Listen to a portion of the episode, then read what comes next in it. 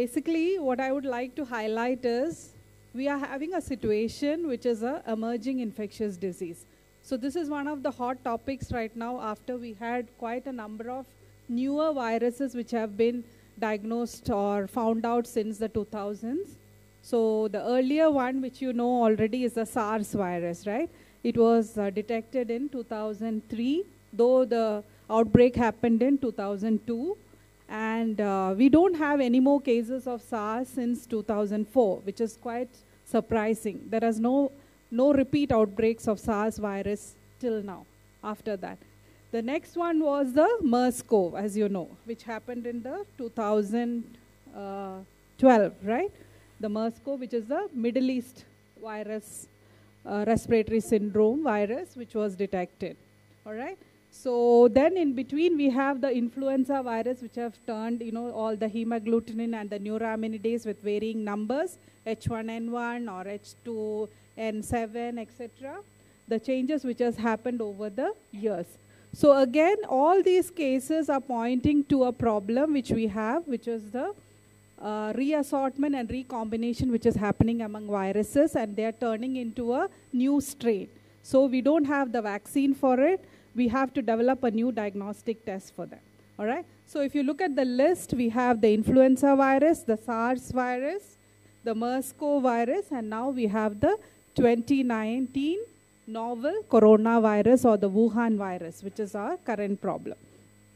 So whenever we have such a situation, we need to know a few important things. Where did the virus come from? Who, how were the patients exposed? Who are at risk for exposure? How is it transmitted? What is the incubation period? How long will the patient be infectious? Is there a risk from any animals to people? What do we advise? How to care for these patients at home and how does the hospital care workers look after these patients? They too have their own individual problems of being highly exposed and will they infect their own people. Okay, so when you look at the coronavirus or any of the influenza viruses which we have currently causing problem, they are all RNA viruses, right? So what is the feature of RNA viruses which you have learned? They have a high degree of recombination possible. So they keep getting antigenic variations, antigenic shift and recombining among themselves because they are segmented RNAs, all right? So reassortment and recombination, which you have already learned is the major problem and hence you are getting newer strains over the years. Another factor important is the environmental factor. So if you look at the slide, there is a picture there of the various stages which they have described. There is a transfer of the strain of virus between wild animals to livestock. So here there is a mutation which can happen and if you look at the picture, bats and monkeys in the wildlife to livestock, poultry and uh, cows and cattle, etc., are getting a uh, fusion of the bacteria of the virus. And later on, when you talk about expansion of wildlife and human being interface. So this is because of people moving into the wilder areas. They are clearing out the forest. So you are getting more in contact with wild animals and hence with wilder strains of viruses as well. This is further complicated because of people traveling across the world. You tend to carry the infection across the world. So these are all the important areas of concern when we are talking about emerging infectious diseases. Okay, then I put in a slide on the percentage of cases due to coronavirus which can present as a common cold. So if you can see, the number of cases is around 10% of all the common cold cases which we have in the environment.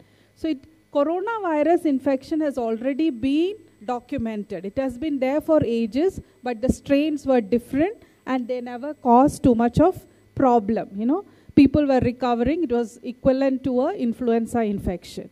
So if you look at the percentage also, the influenza virus can also causes around 10 to 15% of the common cold infection. So it is not something which has suddenly come out from somewhere, it was already there. Coronavirus infection has already been there. Even if you look at the cases of acute pharyngitis, you can see that coronavirus does occur causing non-exudative pharyngitis. So it has been known to cause diseases. So how early did we know about coronavirus? From the 1960s itself, we have had few infections, and as I told you, they were not of great significance. And we don't know the origin of those viruses. We don't have any data on that.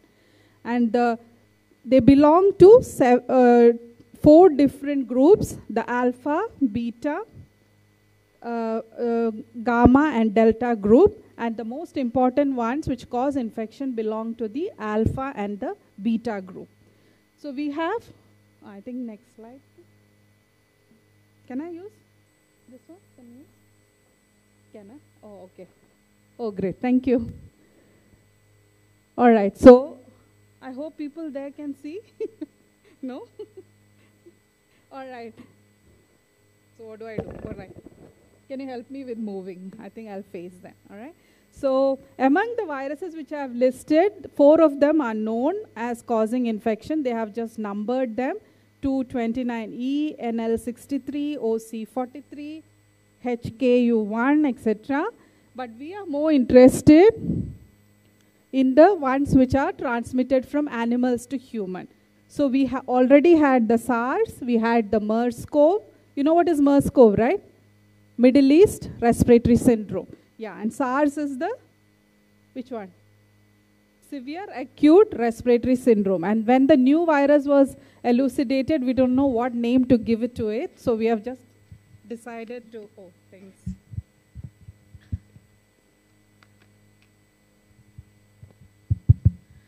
Can you see now? Yeah. So I am the problem person here. All right. So the ones which have moved from animals to human, we have the MERS-CoV, we have the SARS, and now the current one which is of problem. Okay, so as I've mentioned earlier, these were the original ones which are representative for common cold among the coronavirus and they caused around 4 to 15% infections during the peak periods and uh, it, it went up to almost 35%. And if you see the last line, most of the coronavirus infection occurs during winter and early spring, just like any other uh, respiratory viruses. All right. So coming to the genome of the coronavirus in general, they are one of the largest among the RNA viruses. They can infect mammals, birds, as well as reptiles. You have a lot of hosts in which you can find coronaviruses. They can be both in the poultry as well as in the wildlife. And most of the human infections which have known coronaviruses are usually subclinical. Means a person doesn't have any symptoms or a mild fever and a little bit of cough and he's okay. So we tend to generalize it under flu, right? Common flu, right? Oops, went off. Yeah. So let's look at the structure of the virus. So this is the electron microscopic picture of the coronavirus. It is a single-stranded enveloped virus. So advantage of having an enveloped virus is that we have lot of uh, agents which can destroy the virus properly. So most of the virucidal agents which are available in the lab or even for disinfection at home are quite useful in getting rid of these virus in the environment. They have a size of about 80 to 120 nanometer and a helical nucleocapsid. So the most important proteins on its structure will be the envelope protein, which is the S-glycoprotein, and there is another smaller envelope protein also, which has been elucidated, along with the hemagglutinin esterase protein. We look at the spike protein or the glycoprotein, which is the major glycoprotein, and it is of importance because a lot of study has been done on this, and it has been found to be highly antigenic. So this is being used in serology to detect the antibodies. So the spike glycoprotein is very important, especially in the case of SARS and probably in the case of the current virus as well. This protein is important for fusion and attachment. So it has got two parts, S1 and S2 part. The S1 part is important for attachment of you and the S2 part is important for fusion and moving inside. They have other proteins as well as well which are also looked as antiviral target agent. So as you can see in the picture, the spike glycoprotein is the most important one which is the most antigenic and the structure which attaches to the host epithelium. It is on the surface and this is what gives it a uh, corona-like appearance, they say, and hence the name coronavirus. It is, as, as I told you, S1 and S2 parts.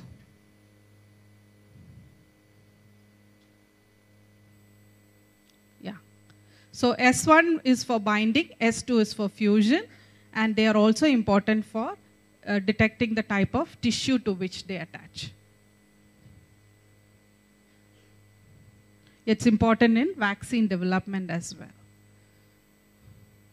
So this is the target protein.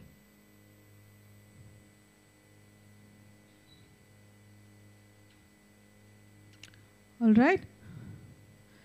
Okay. This plays an important role in target protein and as you know, there's a lot of study and interest in the receptor to which the spike protein is attaching, which is called the ACE2. What does ACE stand for?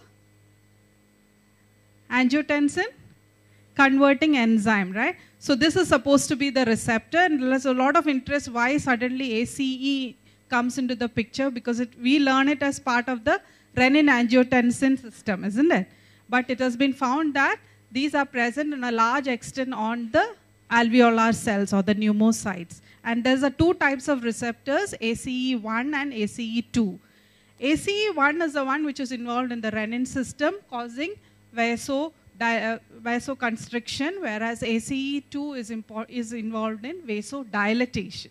So it has got a negative effect, opposite effect to ACE1. But we need to get more information regarding the role of this receptor in causing uh, disease process or pathogenesis of coronavirus infection. Yeah.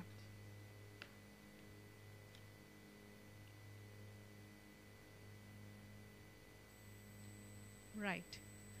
So it binds to ACE2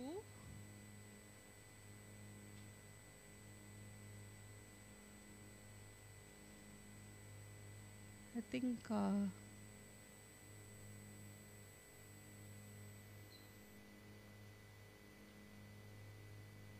sorry about that.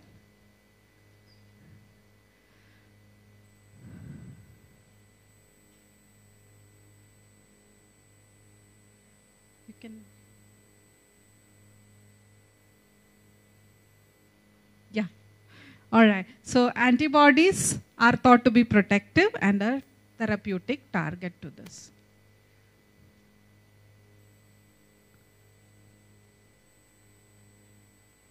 Okay, now looking at how the virus recombination has happened and it has spread from animals to man. There's a lot of controversy on this. So this is a type of zoonosis and if you look at most of these outbreaks which has happened over the last few years, we do see a trend where the virus has mutated from animals to humans. If you look at Ebola, fruit bats are implicated. If you look at Marburg virus, SARS, MERS, etc., all of them have originated again in bats. And coming to the influenza virus, there is, it has originated in the poultry and moved to humans. So everywhere we do have an animal involved in the transmission of the infection or mutation of the virus. And uh, in the case of swine flu pandemic, it started in pigs. And the corona, new coronavirus, which we are facing currently, may have been originated in bats. There are two or three studies which have substantiated this. But the intermediary animal is of question because we already have the first paper which was publicized. They attributed it to a uh, change occurring within uh, snakes. So this was contested because snakes are cold-blooded animals. So they, the scientists are not in favor of accepting that and there has no, nobody else has substantiated this as well. So once the next publication came in, they have not mentioned any intermediary animal. They also say the source might be bats, and that they leave it at that. So we still need more information whether there is any other animal involved in the mutation process. So let's look at this.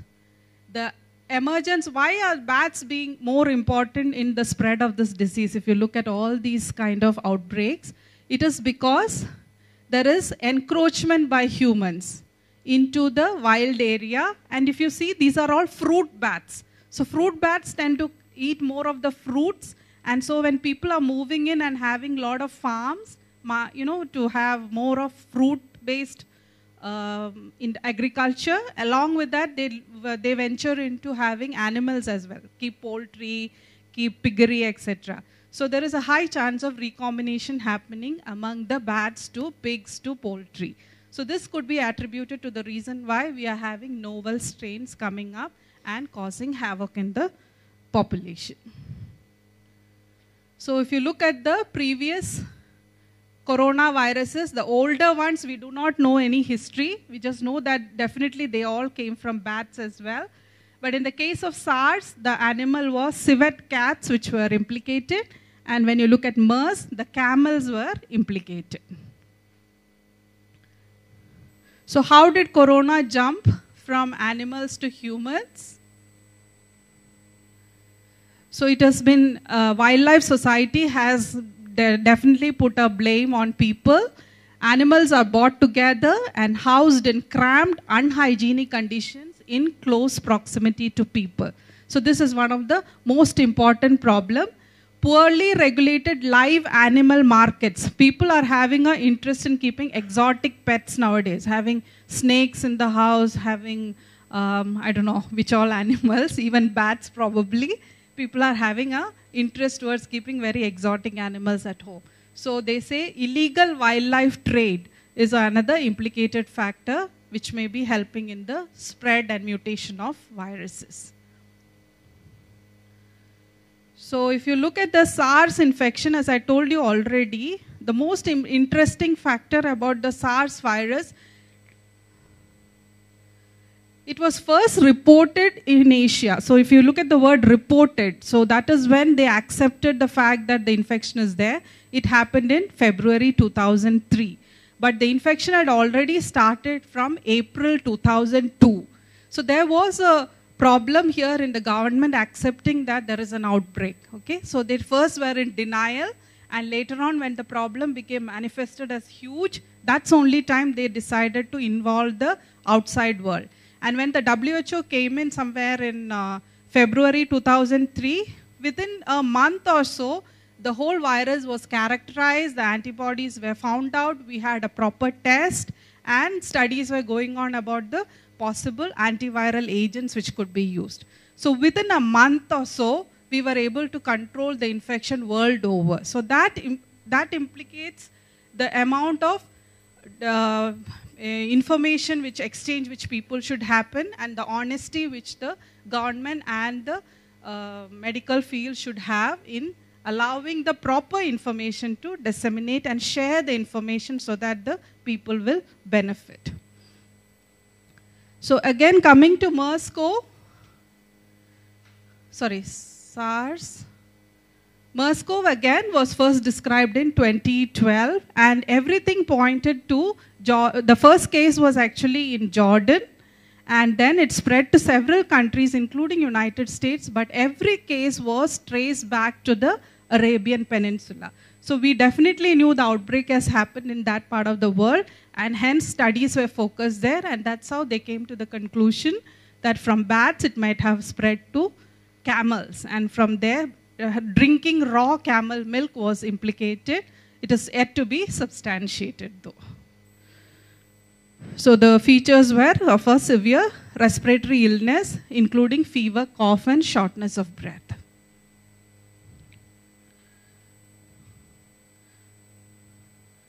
Okay, so this is a picture which can show you both the outbreaks. One is the SARS and the MERS-CoV virus.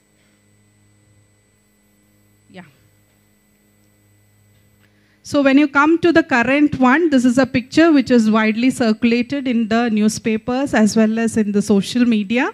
So this is the Hunan wet market where you can see the market where for human consumption, the meat involved, meat from wolf, civet cats, they say even bats, dogs, pigs, snakes, chicken, etc. All these animals are being sold in this wet market. So that is why the point of reference became this market and the source could be somewhere there.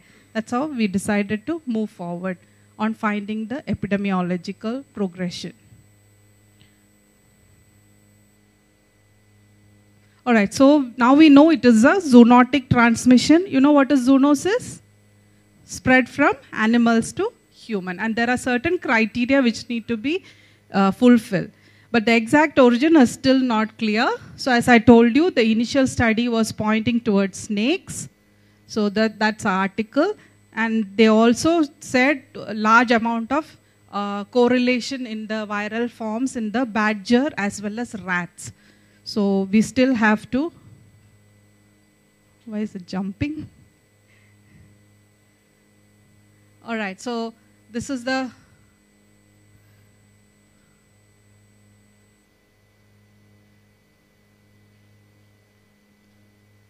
Can I use?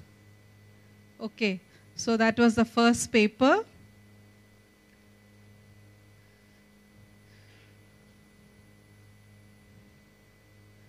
Okay, so the first paper, they implicated two types of uh, Chinese uh, two types of snakes found in China. One is a Chinese cobra and the branded krait. But this has not been accepted by the general population. So this is the article and the statement is there from them. And the paper two, also from China, and as you know, Wuhan has one of the best uh, viral facility, state-of-the-art viral center there. So the work has been done at Wuhan itself and uh, they have implicated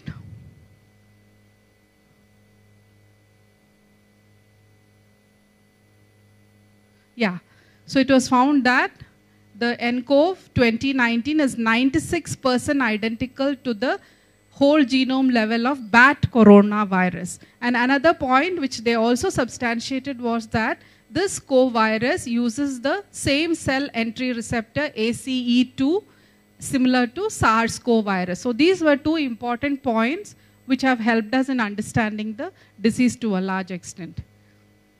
And this has again been substantiated by CDC. After they had a case in the US, they did a whole genome sequencing.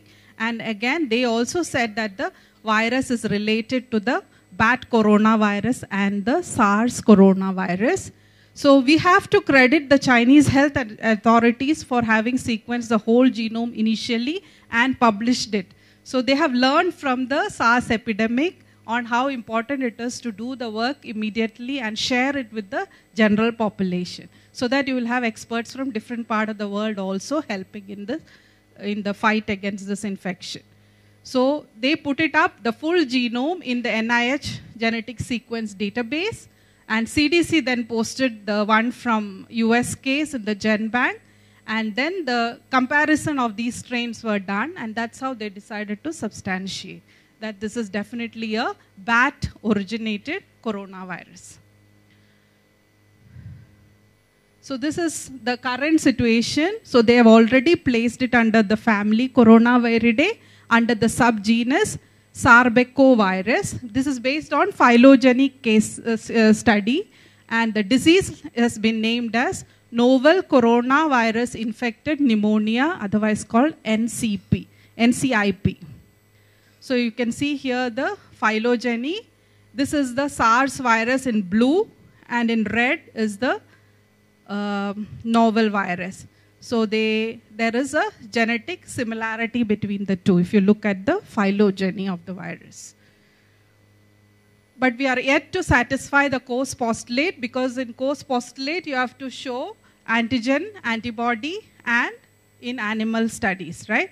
So we are yet to I confirm the uh, identification of an antigen in the lung tissue by immunohistochemical studies, detection of IgM and IgG antibodies, as well as animal experiments have to be done.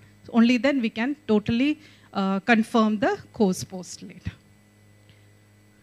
So this is the current situation. This need to be updated further. But as you can see, the hotspot is mainly in China. Just one of few cases in Canada, uh, in US, Australia. So looks like these are the favorite spots for people to move from the country, right? But as you said, people are wondering why there are not much cases in Indonesia. Even I am wondering why, because uh, you have people traveling across the world. But the best part is the Chinese government has cracked down on travel. Bans are there, and they are taking good care of the cases. We don't know how much difficulty they are having, but they are efficiently control the spread of the infection because of the in involvement of the political system as well. So looking at the pathogenicity, as I've told you, the lung is of course the major site of infection. Alveolar damage, epithelial cell proliferation, macrophage aggregation has been noted. This is common for all coronaviral infection. And what we have noticed is that there is a high amount of cytokine liberation and immune response which is causing the larger amount of the symptoms rather than the pathogenicity by the virus itself. Infectious dose we do not know yet. Similarly, we, we are lacking some more information about the pathogenesis, except that the ACE2 receptor is the site for binding of SARS and MERS, uh, sorry, the novel coronavirus. So there is a lot of damage and all this has been attributed to both direct damage to the pulmonary epithelium as well as dysregulated host immune response. So these are the two important factors which are contributing to the pathogenesis and the symptoms in SARS and uh, MERS, sorry, the novel coronavirus. So the reason as we mentioned was the pre presence of the ACE2 inhibitor, uh, sorry, ACE2 receptors on the um, pneumos, on the pneumocytes and studies have already shown that uh, AC2 on, in HeLa cells have been used and they have been able to demonstrate the effect of binding of the virus to these cells at the receptor site. This is the article which you can check to see the, uh, the study which says the involvement of ACE2. So they also have elucidated that ACE2 receptors are more present on type 2 alveolar cells and 100% uh, of the lung capillaries are supposed to express the ACE as compared to the systemic capillaries. So there will be high predilection to affect the lungs rather than other tissues in the body. So this is a picture which shows the SARS virus attaching to the ACE2 inhibitor, ACE2 receptors and moving into the pneumocyte. Cytokine storm is also come, um, mentioned in the case of coronaviral infection and hence uh, the role of corticosteroid in the treatment is of uh, these infection is uh, prevalent but it is again controversial. So these are all the cytokines which are uh, liberated in large number. But in the case of our novel coronavirus, the response again, they have found that the TH2 cells are involved, TH2. The other case it is TH1 cells which were involved. This could probably be the, uh, could be explained by the predilection for the ACE2, in ACE2 receptor sites. We need more information here. So how is it transmitted? Do we have human to human transmission for the novel coronavirus? Is there? Yeah, initially we were thinking that it's only from animals to humans and they said it is not spreading much. So the government was trying to uh, look at it at that way. It's just an animal to human. But later on, as the patients got admitted, the hospital workers started getting infected. We realized we have a bigger problem on hand. Sorry. So let's look at the incubation period. Generally speaking, back, back. Yeah.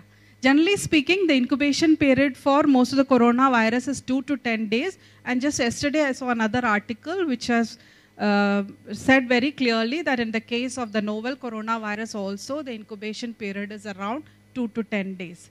So this gives us a little bit more definitive evidence of how the disease might spread and what is the most infective part of the disease process. Okay, and uh, the virus shedding peaks at day 10 of the symptom onset. So the person is highly infective after 10 days of getting the infection. Transmission is through respiratory droplets mainly and contact by fomites. So these are very important parts. We are always focusing on the respiratory part, but the fomite part is much more important, especially for all of us who are involved in the healthcare industry. So infection control is very, very important. It is not as deadly as SARS because the mortality rate is much lower, but the problem is it is mutating more quickly and it's changing its sequence, so it is getting more and more transmissible. So we don't know till what level it will be infective, more infective, or it's going to be less infective in the, pro, in the due process. So as I told you, there is evidence of person to person spread as initially thought to be from animal to person.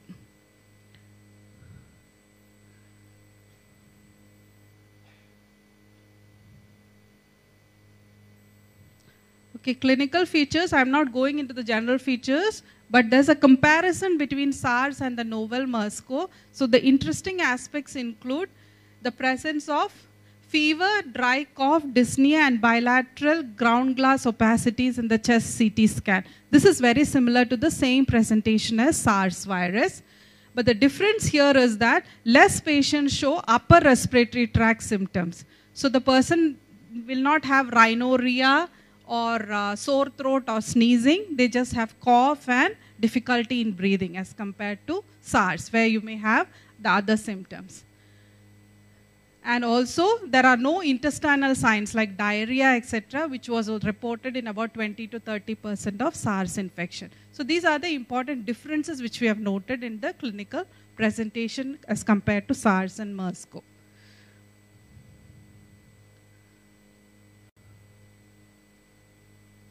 Okay, so looking at the fatality rate or the mortality rate, if you can see, this was in on 20th January the number of cases were much less, and so the death was uh, put at 4%. But as on 5th of February, the percentage has come down to 2% because more and more people are getting infected, but they were all recovering from the disease. The number of deaths were much less in comparison. So you have a, now at, at present, they have put it as 2% as the mortality rate as compared to MERS-CoV, which is around 34%, and SARS, which was around 10%. So it is not as deadly as the other infection. Here again, there is a comparative chart with all the viruses which are known to cause fatality in humans. And uh, novel corona comes at 2% as compared to Marburg Ebola, which is highly fatal. So what are the predictors for outcome? The poor outcome, presence of bilateral disease, both the lungs getting infected, Elevated lactate dehydrogenase or LDH has been implicated. Older age, they are more prone for having mortality or higher morbidity and other comorbid conditions like diabetes, renal failure, etc.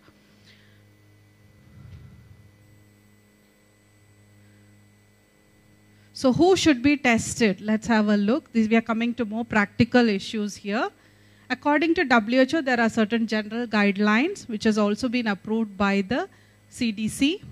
Healthcare providers should notify immediately the state health department. This is the first and foremost uh, thing to be followed at the hospital level of patients with fever and respiratory symptoms with history of travel within 14 days of symptom onset, not before that or later, but within 14 days of onset of symptoms.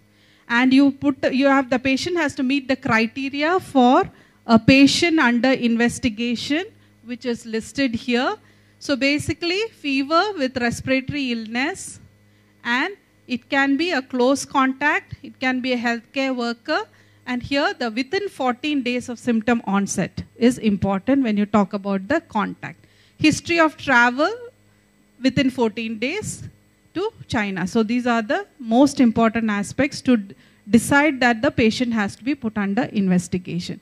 And who are the close contact? They include healthcare workers, visitors of the patient or staying with them, workers, close workers in the office or same classroom environment as an NCOV patient. Then you have travel together with the NCOV patient.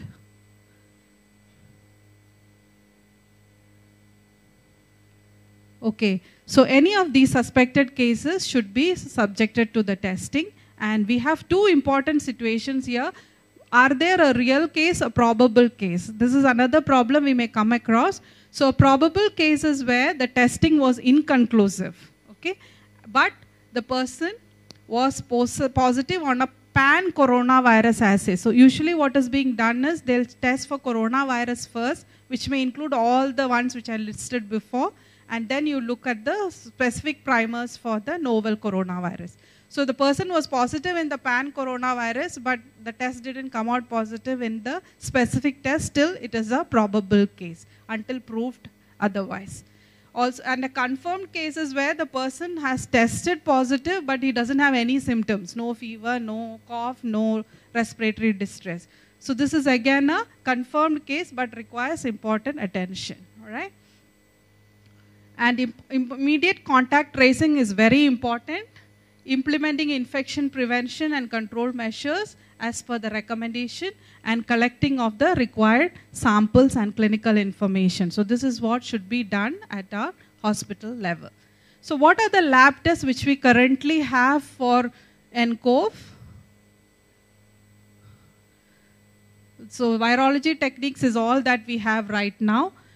So there has been uh, studies at reference labs where the virus has been isolated the cell culture lines which have been used are human airway epithelial cell culture, Veros E6 cell line and HUH7 cell line. And what do you demonstrate? Just like for any other virus, you look for cytopathogenic effect. And what is a cytopathogenic effect? You will see a lack of cilia beating. As you know, it's a respiratory epithelium, so the cilia usually will move and the cytopathic effect in the case of this virus is lack of movement of the cilia.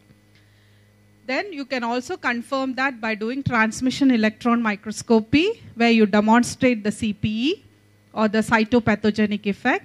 Full virus genome sequencing, all these are done in the reference lab using extracted RNA.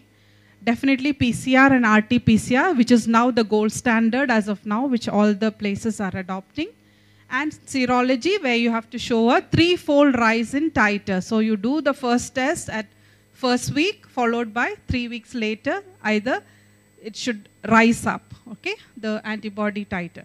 Then other tests which can happen in the future include ELISA, uh, immunofluorescence assay and viral neutralization tests which have not been done so far but in the due process it should be happening soon. So pan coronavirus assay is done followed by the conserved regions for the uh, which is tested for in all the PCR assay. So this is the current test which is being done worldwide. NAT tests are yet to be available. So as you can see in this chart from WHO, everything as you see is highlighted as an expert laboratory. So not all regular labs can do this. It's the same thing which I have told you earlier, RT-PCR, NAT and whole genome sequencing, but all are done at expert laboratories. So for SARS and MERS-CoV, we do have antibody detection and IFA, etc. So if you want to differentiate whether the patient is having NCOV versus SARS, you could always check for SARS, right? You're suspecting coronavirus, you can eliminate SARS infection and look back on to wait while you're waiting for the report from the expert lab. So you can do all these tests, ELISA, IFA, and if you have provisions for viral neutralization also. All right.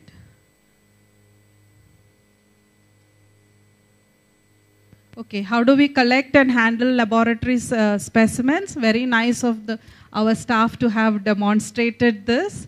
So I wouldn't go into details now. So basically, do personal protection before you collect samples, before you process the sample. What all types of personal protection? Start from your head. You should have a head cover. You should have your goggles. You should have your mask. You should have your coat, right? So, and you should be wearing your proper shoes. So in case of aerosol generating procedures, it is advised to use N95 mask. And when you have a sample, as she asked whether it has to be transported, the person should be skilled and uh, have enough information about how to pack the material. You have to double bag every material and send it as soon as possible. I think we have already discussed that earlier. Immediately send within 48 hours on ice, not on dry ice, but on normal ice. Okay. and they say deliver the samples by hand. Documentation is very important. Any forms are there, please fill it up. Provide the address and contact number of both sides clearly. So what types of specimens will you collect? You should have three types of specimen ideally. One is from the upper respiratory tract, one is from the lower respiratory tract and the other one is the serum. Okay, so when you look at the lower respiratory tract, bronchoalveolar lavage can be done. You can collect that sample. Endotracheal aspirate is also ideal or expectorated sputum. Upper respiratory tract, ideally nasopharyngeal swab or oropharyngeal swab can be collected or a uh, saline wash, nasal wash can be done along with the serology sample.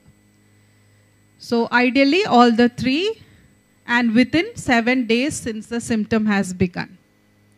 If more than a week has passed, the upper respiratory samples may not be positive. Usually the lower respiratory tract samples may help you along with the serum sample.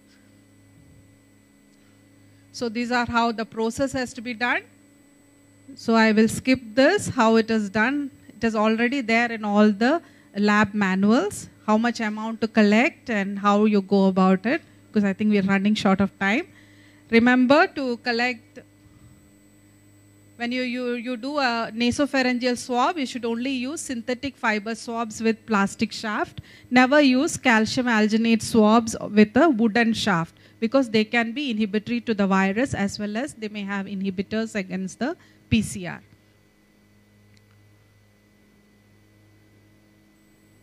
All right, how do you collect them? I'll skip these. The details are there for you to see. When you talk about serum, for infants only 1 ml and from children and adults around 5 to 10 ml need to be collected. And this is important for doing your RT-PCR. So this is again the safety measures and if you're opening the samples or vortexing them, uh, it's best to do it in the class 2 biosafety cabinets rather than the open.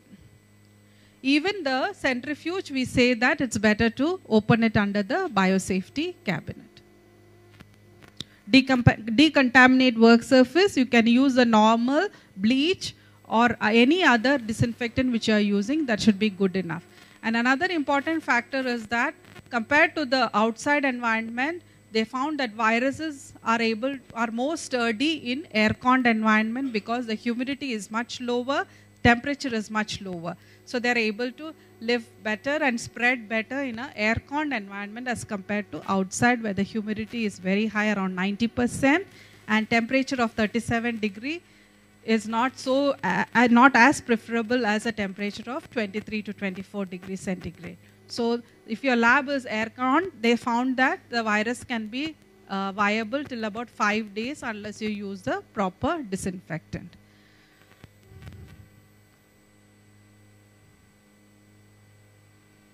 So if you're doing virus isolation and characterization of the virus, you definitely require a biosafety level 3 lab instead of a biosafety 2 level, which is most of the labs are biosafety level 2. So you re definitely require a highly specialized lab and that's the reason why most of the tests are being done at an expert laboratory which may have all these features. All right. You, for the RT-PCR primers, kits are already available. You can go online to CDC uh, website. The details of how you do the test, everything is very well given. You can procure the kit, kit from them. What all activities are permissible in biosafety level 2? It's basically the sample which has been decontaminated by some measures or other. For example, one is the formalin fix. So once formalin is used, the tissue sample is in, not infective anymore. Similarly, if you, you do nucleic acid preparations, the extraction solution will have disinfectant in it. So after that, you can do it normally in the biosafety 2 level. Electron microscopy, again, you are heat fixing or you're using glutaraldehyde to fix the slide. So again, the viruses get destroyed. So these are important points to note when you think about how you're going to work with these samples in the lab. Okay, so these are all the activities which you can do in a biosafety level 2. But virus isolation should be done in biosafety level 3. So these are these are all standard procedures. All these can be done. I've just listed them. Nucleic acid extraction can be done in a biosafety level 2. So uh, a very well equipped lab can go ahead with doing the PCR.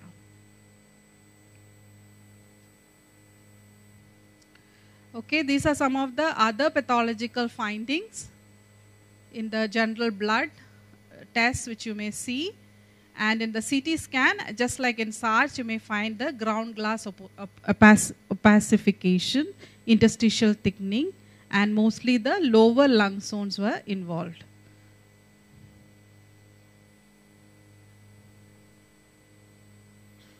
So how do you decontaminate the lab? I had a question from one of the students. So generally speaking, all these ingredients which are listed here, normal sodium hypochlorite, 0.1 to 0.5 percent, which is commonly used in the lab, is very effective, you know, in man managing the lab environment.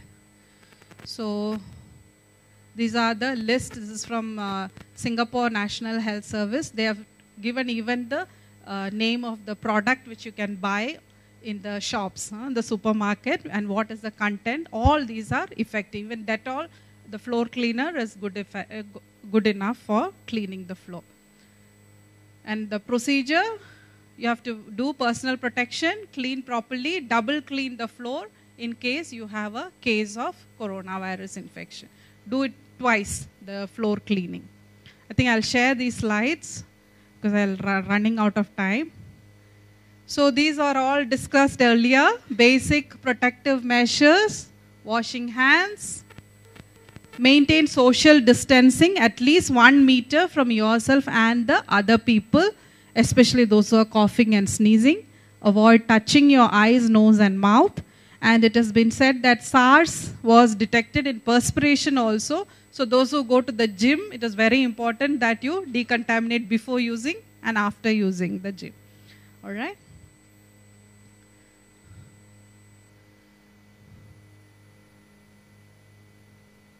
So if you are infected, please go to the doctor. Don't hide yourself and spread the disease. And if you have had history of travel, please do mention that. So even is so if, if you have mild respiratory symptoms but no history of travel, still maintain respiratory hygiene and hand hygiene.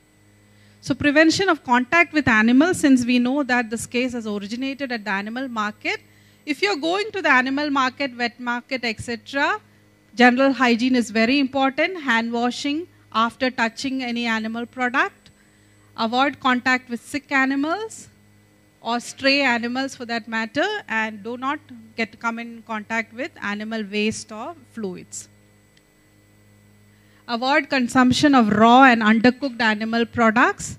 Handle raw meat, milk and animal organs with care and another important factor is avoid cross-contamination of raw meat with uncooked food. So for vegetable cutting, fruits cutting, keep a separate board as compared to meat. These are simple things which we can practice.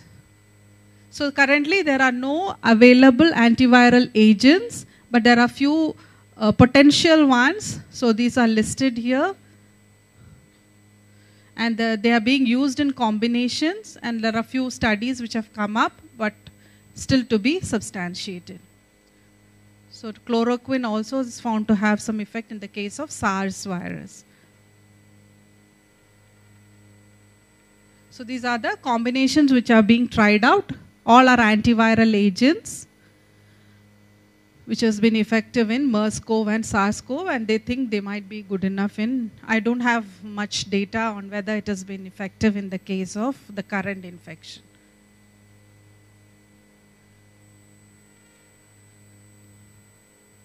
Okay, so vaccines, it's still debatable because whatever vaccines they have had, they said it has caused enhanced disease, but this has not stopped them from looking at ideal target sites for making a vaccine.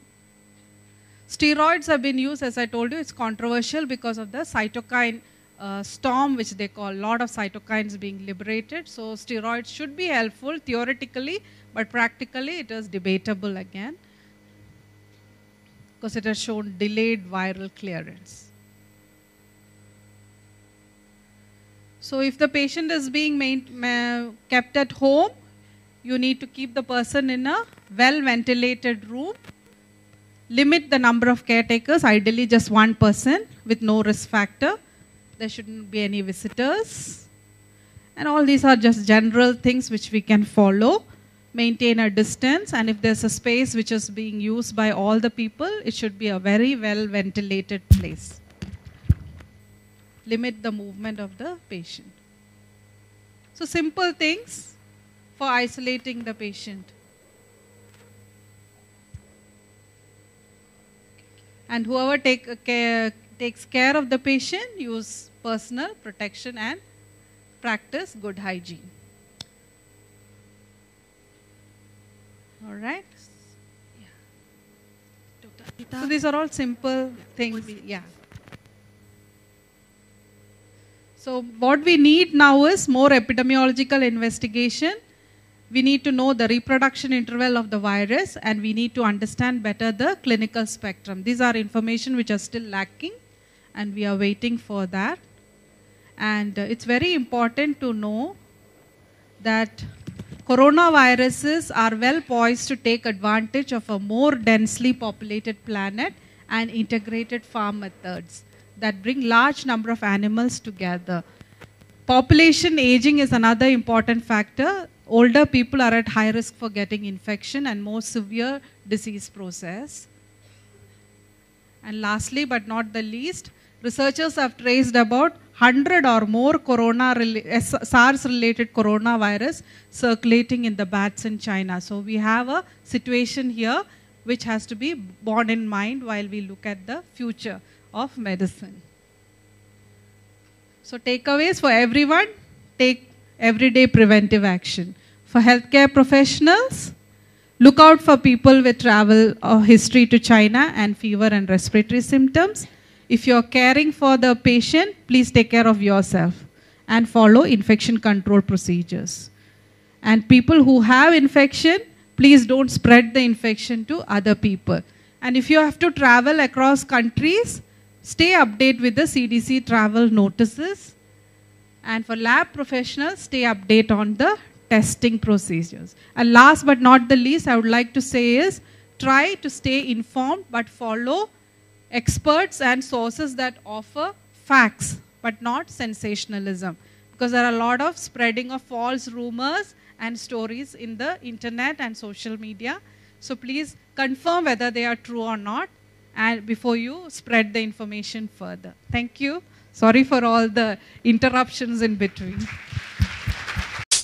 You know,